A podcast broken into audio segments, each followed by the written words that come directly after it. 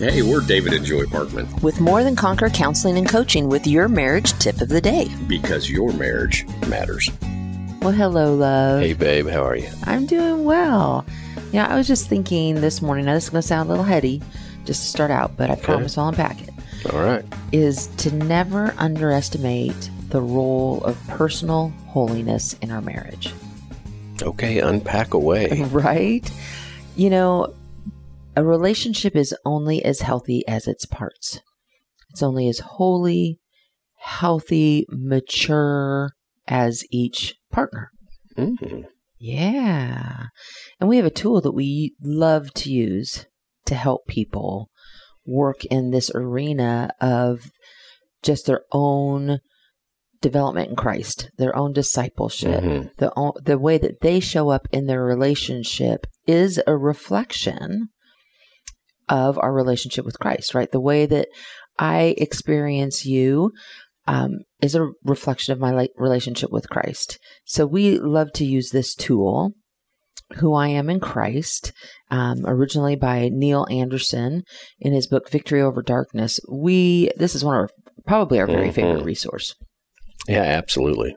You know, I've always liked to ask people, where do you get your value and self worth?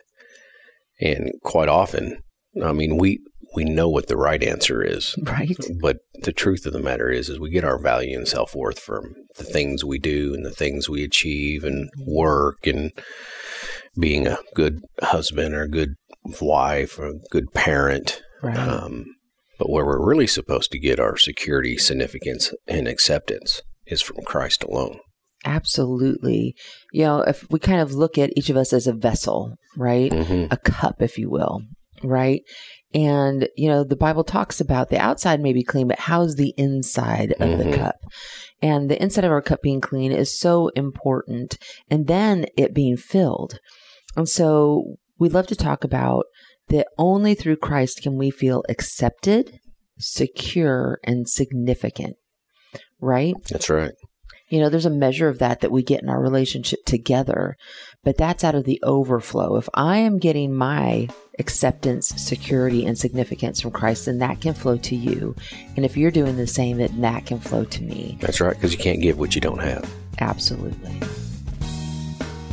Our passion is helping couples create a life and relationship they love. So if you want more connection, More intimacy, more unity, more peace. we may be reached by phone and text at 417 592 2885 to see how you can have more.